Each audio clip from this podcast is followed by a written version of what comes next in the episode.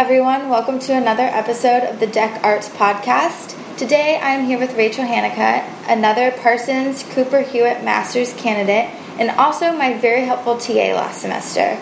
Today we will be talking about a paper Rachel wrote on how dairy products were marketed in 20th century America and the status of milk products and promotion today. So, for any milk enthusiast, today is your day. Rachel, one of your first papers was on Henry Dreyfuss's ice cream package prototypes for the National Dairy Products Corporation.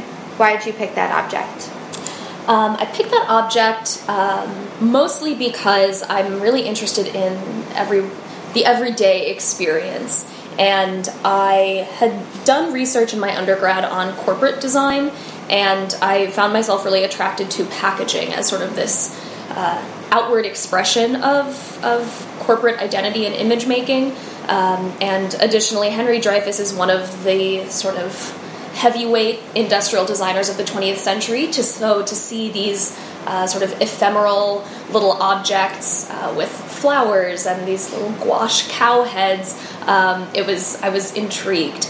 And um, you know, through my research, we Cooper Hewitt holds Henry Dreyfuss's archive, so I was able to go through um, sort of his microfilms and all of the other prototypes that we have of his and really examine them more closely um, and sort of look at how the everyday visual culture arose out of these types of consumer products. Okay, so for this, so for the paper you did on the milk centered corporation packaging, you looked at Borden's, Hood, Laughing Cow, Elsie, and Elmer. I didn't know they both had names. Believe it or not, so actually, Elsie and Elmer are married. Um, that is sort of the brand lore created by Borden.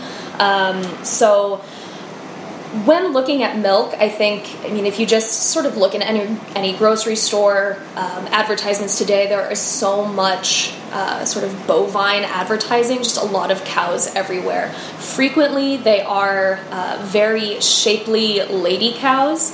Um, and so the more I looked at milk advertising, the more I became interested in why we we as you know Americans as human beings really um, have such a fascination with milk and dairy.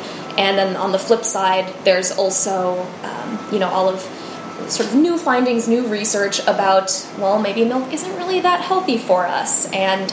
Um, so it's sort of this interesting dialogue between corporations, the government and consumers. And through all of these milk corporations, um, just looking at the advertisements that they produce, at the packages that they produced, um, and the way they market milk as sort of this pastoral ideal of American food culture.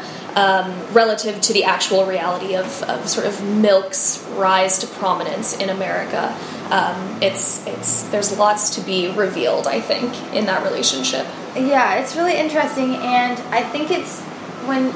So Rachel sent me sort of the presentation version of the paper, but um, she starts out with the history of American dairy, which I found fascinating because there's no native species of cows to America, which is crazy because we do drink so much milk, and they have the Got Milk campaign.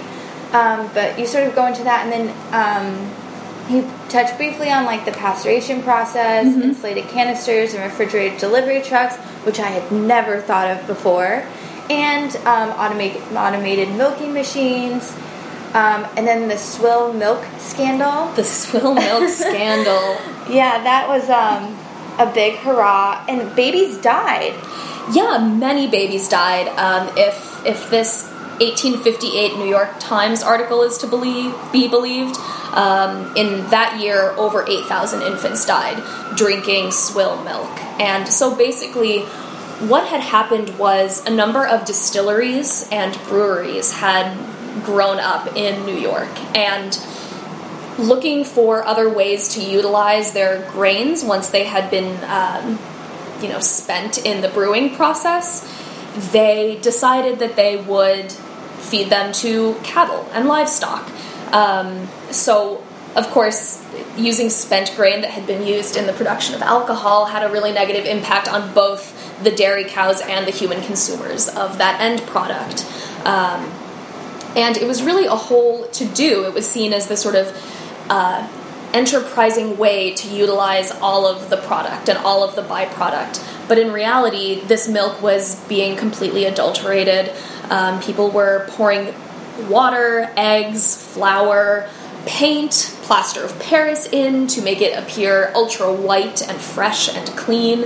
Um, and in new cities, um, you know, particularly New York, as women enter the workforce and weren't able to stay at home and breastfeed uh, or care for their children in that traditional way, they were turning to milk and alternatives um, to breastfeeding. And swill milk was a very accessible, cheap product, and of course, it had extremely negative health effects on children. Um, and it was really it was one of the the first sort of food crises in America. I think we're all familiar with you know Upton Sinclair and the jungle and uh, sort of meat meat uh, butchering and packaging and distributing. But milk is sort of really where where it all began. Um, an expose ran in Frank Leslie's illustrated newspaper, and there were engravings of the cows being held in their tiny uh, little I don't know what what are they? Stalls. Yes, stalls and like suspended from hammocks being milked. Um, it was a whole it was a whole thing, um, and it was sort of this era of reform and government intervention and um, you know assisting the consumer at long last. So it, it really led the Board of Health to introduce the first food and safety laws in 1862, and that predates the sort of early 20th century food regulations that we tend to to pay more attention to. Um, but it is really, you know, milk has such a, a specific requirement uh, for storage and distribution, so a lot can go wrong.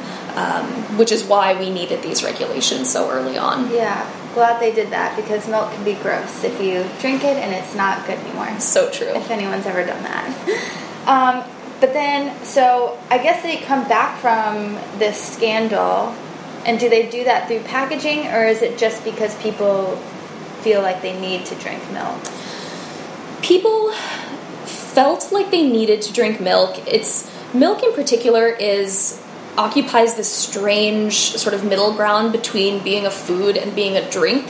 Um, it is liquid, of course, but it's opaque. Um, it seems to have these sort of healthful qualities. It's always associated with nutrition. Um, and so there began to be these sort of larger industrial complexes at work, um, sort of like you know today's National Dairy Council.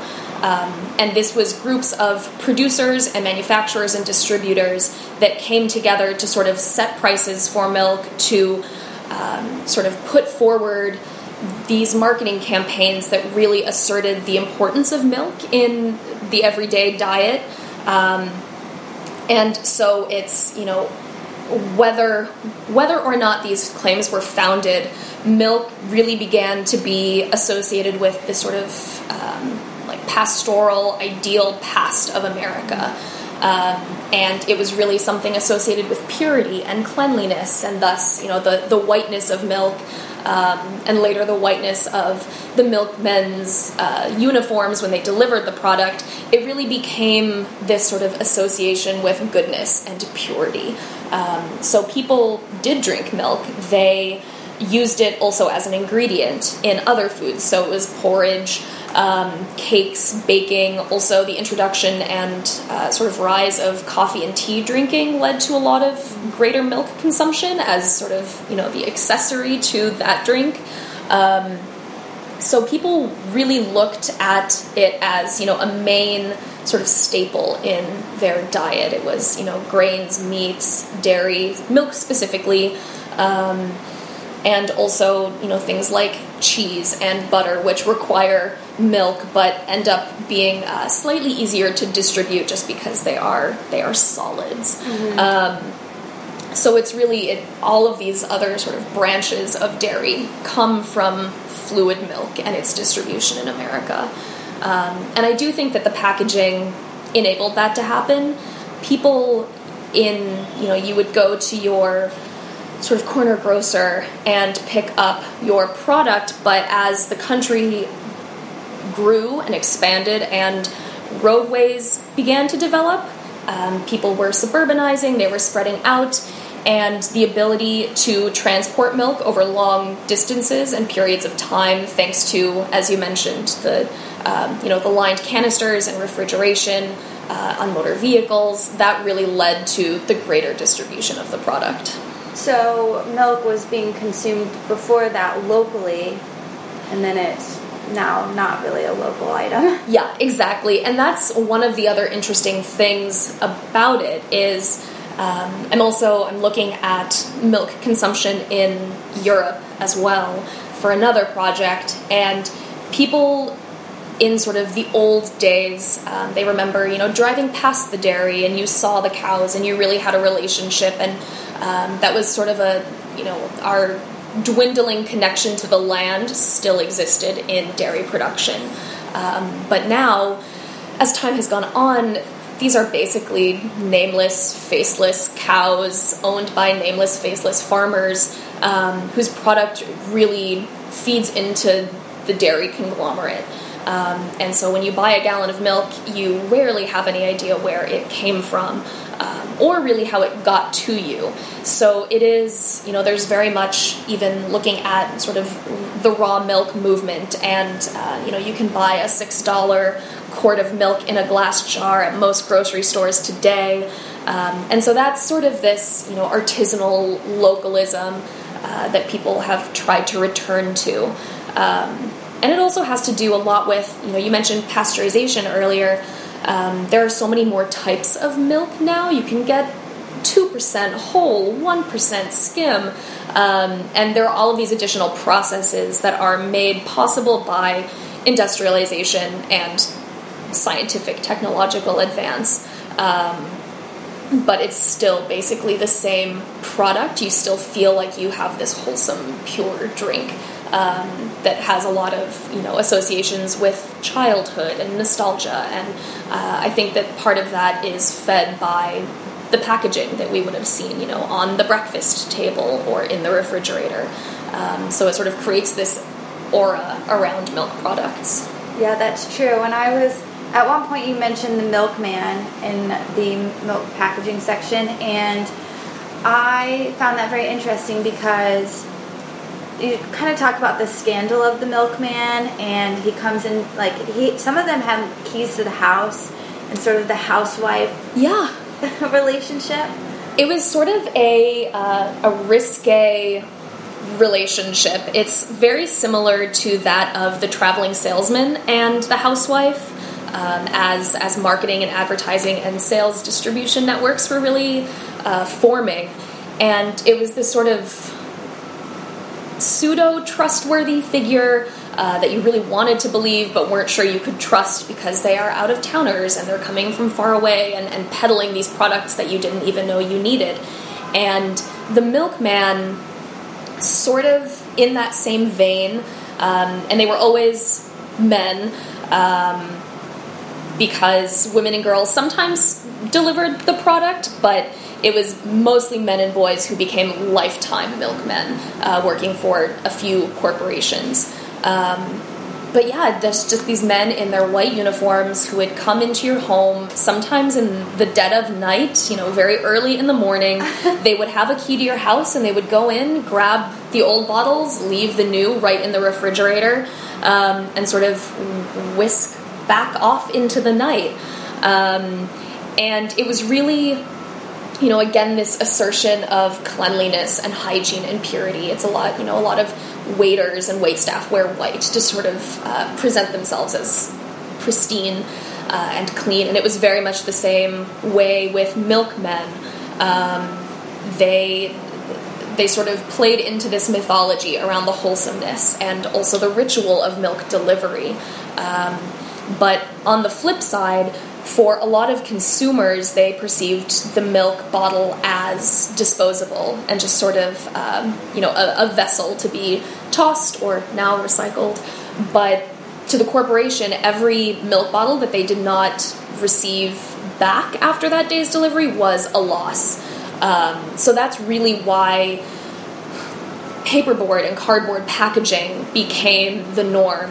Um, it was a lot easier to store when not in use. You could just you know fold these cartons into shape and then fill them, um, and the consumer could do whatever they wanted with it at the end. Um, but in that same vein, it also allowed distribution in supermarkets and these new uh, sort of giant meccas of consumption in a suburbanizing America. So you could, you know, rather than the milkman driving to your house every day, you, uh, housewife typically, of course, would drive to the supermarket and pick up, um, you know, a, a, paperboard carton of milk instead. Um, so that's really, I think, the turning point is the shift from the glass bottle to the paperboard. And whereas the milkman sort of represented the dairies of the past um, as as sort of a, a, a mascot, if you will, that responsibility really fell onto the packages and the package designer um, when the shift from glass to paper occurred. And when did they stop having milkmen? Do you know? Um, they still had them certainly into mid uh, the mid 20th century. There are still milk delivery services today. Uh, they are few and far between, but there are still places uh, where you can sort of get on that list.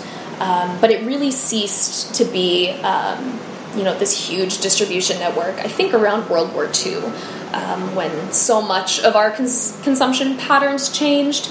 Um, and a lot of those resources were, of course, going overseas, including milk. Um, but it remained this sort of like super American thing uh, to, to consume and to have in your pantry uh, or your refrigerator, I suppose. But pantry, if you had evaporated or condensed milk, which was another whole side of uh, the sort of expansion of milk's reign on America, was these super easy to use canned products that could stay fresh forever, um, could be used in a variety of recipes, baking, so on and so forth. Mm-hmm. Um, so you really, you know, people typically had more than one variety of milk, uh, liquid dairy in their home. That's interesting. And if anyone's ever had evaporated milk, it's very sweet, and I do not recommend. You definitely it definitely needs to be in something, just in case not everyone's sure. Because I was not sure what it was, and then I had to use it in recipe that stuff's complicated. Yeah, it's it's a whole thing, and that's really Borden.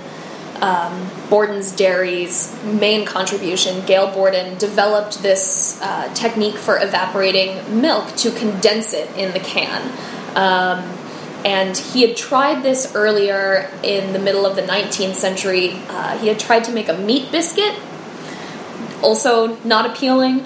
Um, but he actually he did win a, a medal at the uh, Crystal Palace World's Fair, so somebody liked those meat biscuits. Um, but he turned his attention to milk and trying to create a condensed milk product or evaporated milk product uh, that would allow greater ease of distribution uh, because it's it's expensive to refrigerate product and to roll it out in this timely manner. Um, but with evaporated milk, it, it was great not only for sort of the everyday consumer that didn't necessarily have uh, refrigeration, which wasn't that common until you know the the middle decades of the 20th century, um, but also his big break was the Civil War and the introduction of canned food and drinks to um, Civil War combatants, basically. And the Union was a huge sponsor of Borden's products. Um, and the can opener uh, was invented at around the same time, so everything just sort of fell into place to create this perfect ration that you know was modular. You could stack it, you could bring it with you easily. Uh, it could withstand all kinds of temperatures and conditions, um, and and that's really when Borden sort of got on the map. That's really interesting. I didn't know that story, and I didn't think about how long. You always forget how long those main companies have been around just because you don't think about it, but that's crazy that Borden has been around since Crystal Palace and the Civil War. yeah, it's it's wild, and that's the other thing about um, you know going back to beginning, and you were asking what sort of drew me to the ice cream package. Um, there are so many, you know, Campbell's soup. Um, many canned products that exist today existed then and are really still running. Their tenure has not yet completed. Um, and it's products like that that I think really have informed a lot of issues or notions of nostalgia, certainly, and what it means to be a patriot and a good family member and a good provider.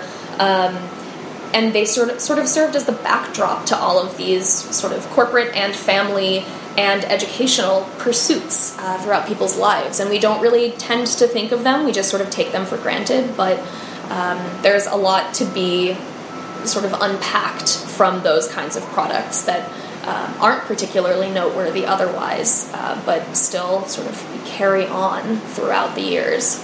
Yeah, it's definitely an interesting uh, version of decorative arts research because often you see a lot of luxury items being researched, and you never really see everyday items that you have to deal with every day in your life. Yeah, exactly. And it's I do think that we take them for granted um, in a in a major way, and in sort of the the field of decorative art and design history so much of what survives are those luxury objects because they were, um, you know, carefully commissioned, created, and conserved. Um, but things like packaging, I mean, you can buy for one cent on eBay some prime examples of, uh, you know, 19th and 20th century packaging, and it's it's sort of these ephemeral objects and paper goods. Um, that you know hold the three-dimensional product that I think are perhaps the most revealing about the way we live and the way we lived then.